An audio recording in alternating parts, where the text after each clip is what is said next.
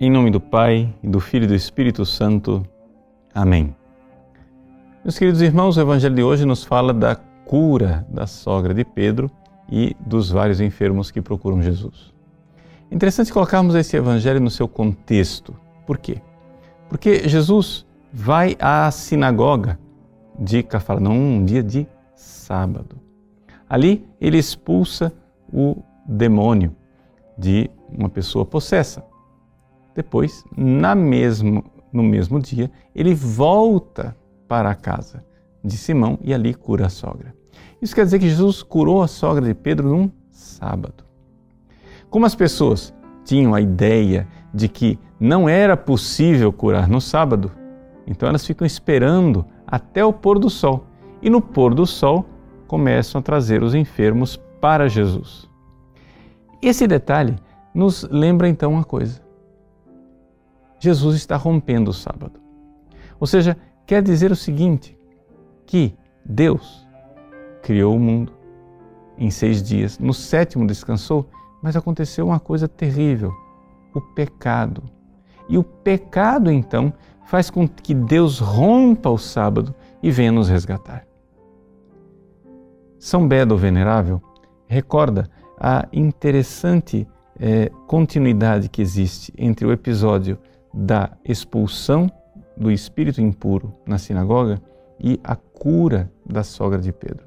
Quando ele diz: O pecado entrou no mundo pela serpente e pela mulher. E tendo Jesus calado a serpente na sinagoga, convinha agora que ele curasse a mulher dos efeitos maus e pecaminosos da serpente. E exatamente aqui que nós vemos então uma leitura mística desta cura da sogra de Pedro. Ou seja, a febre que fazia com que a sogra de Pedro padecesse na cama seria misticamente interpretada como sendo a febre do desejo da mulher. Aqui, claro, a mulher é toda a humanidade, mas o desejo, ou seja, a falta de pureza de coração em que a concupiscência nos leva a desejar as criaturas de forma febril.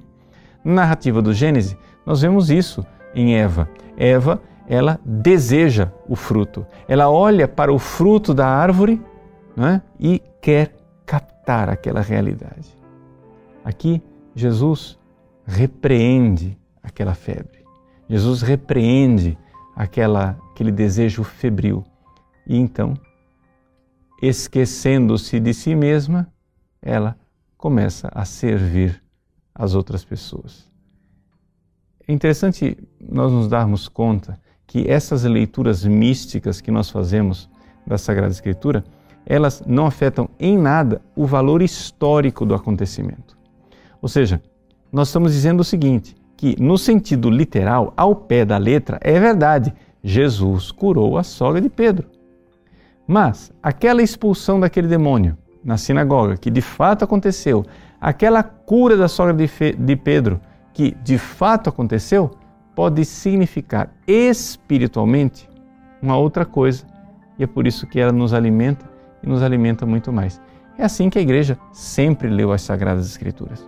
A igreja, ela constrói em cima do sentido literal da sagrada escritura uma realidade mística que nos ensina e nos ensina como é que nós podemos fazer aqui uma aplicação espiritual. Você vai dizer assim, então, quer dizer que vale tudo? Não, não vale tudo. O que acontece é o seguinte, é que essas interpretações místicas, elas devem ser feitas dentro do espírito com que as sagradas escrituras foram escritas. Então, eu preciso que o meu coração se converta e ouça a doutrina da igreja, seja verdadeiro filho da igreja, e aí então as leituras que eu faço estarão em plena sintonia com a tradição e com o ensinamento da igreja. O Evangelho de hoje nos ensina: depois de calar a boca da serpente, é necessário curar a mulher. Deus rompe o sábado, sai do descanso e vem em busca do homem ferido.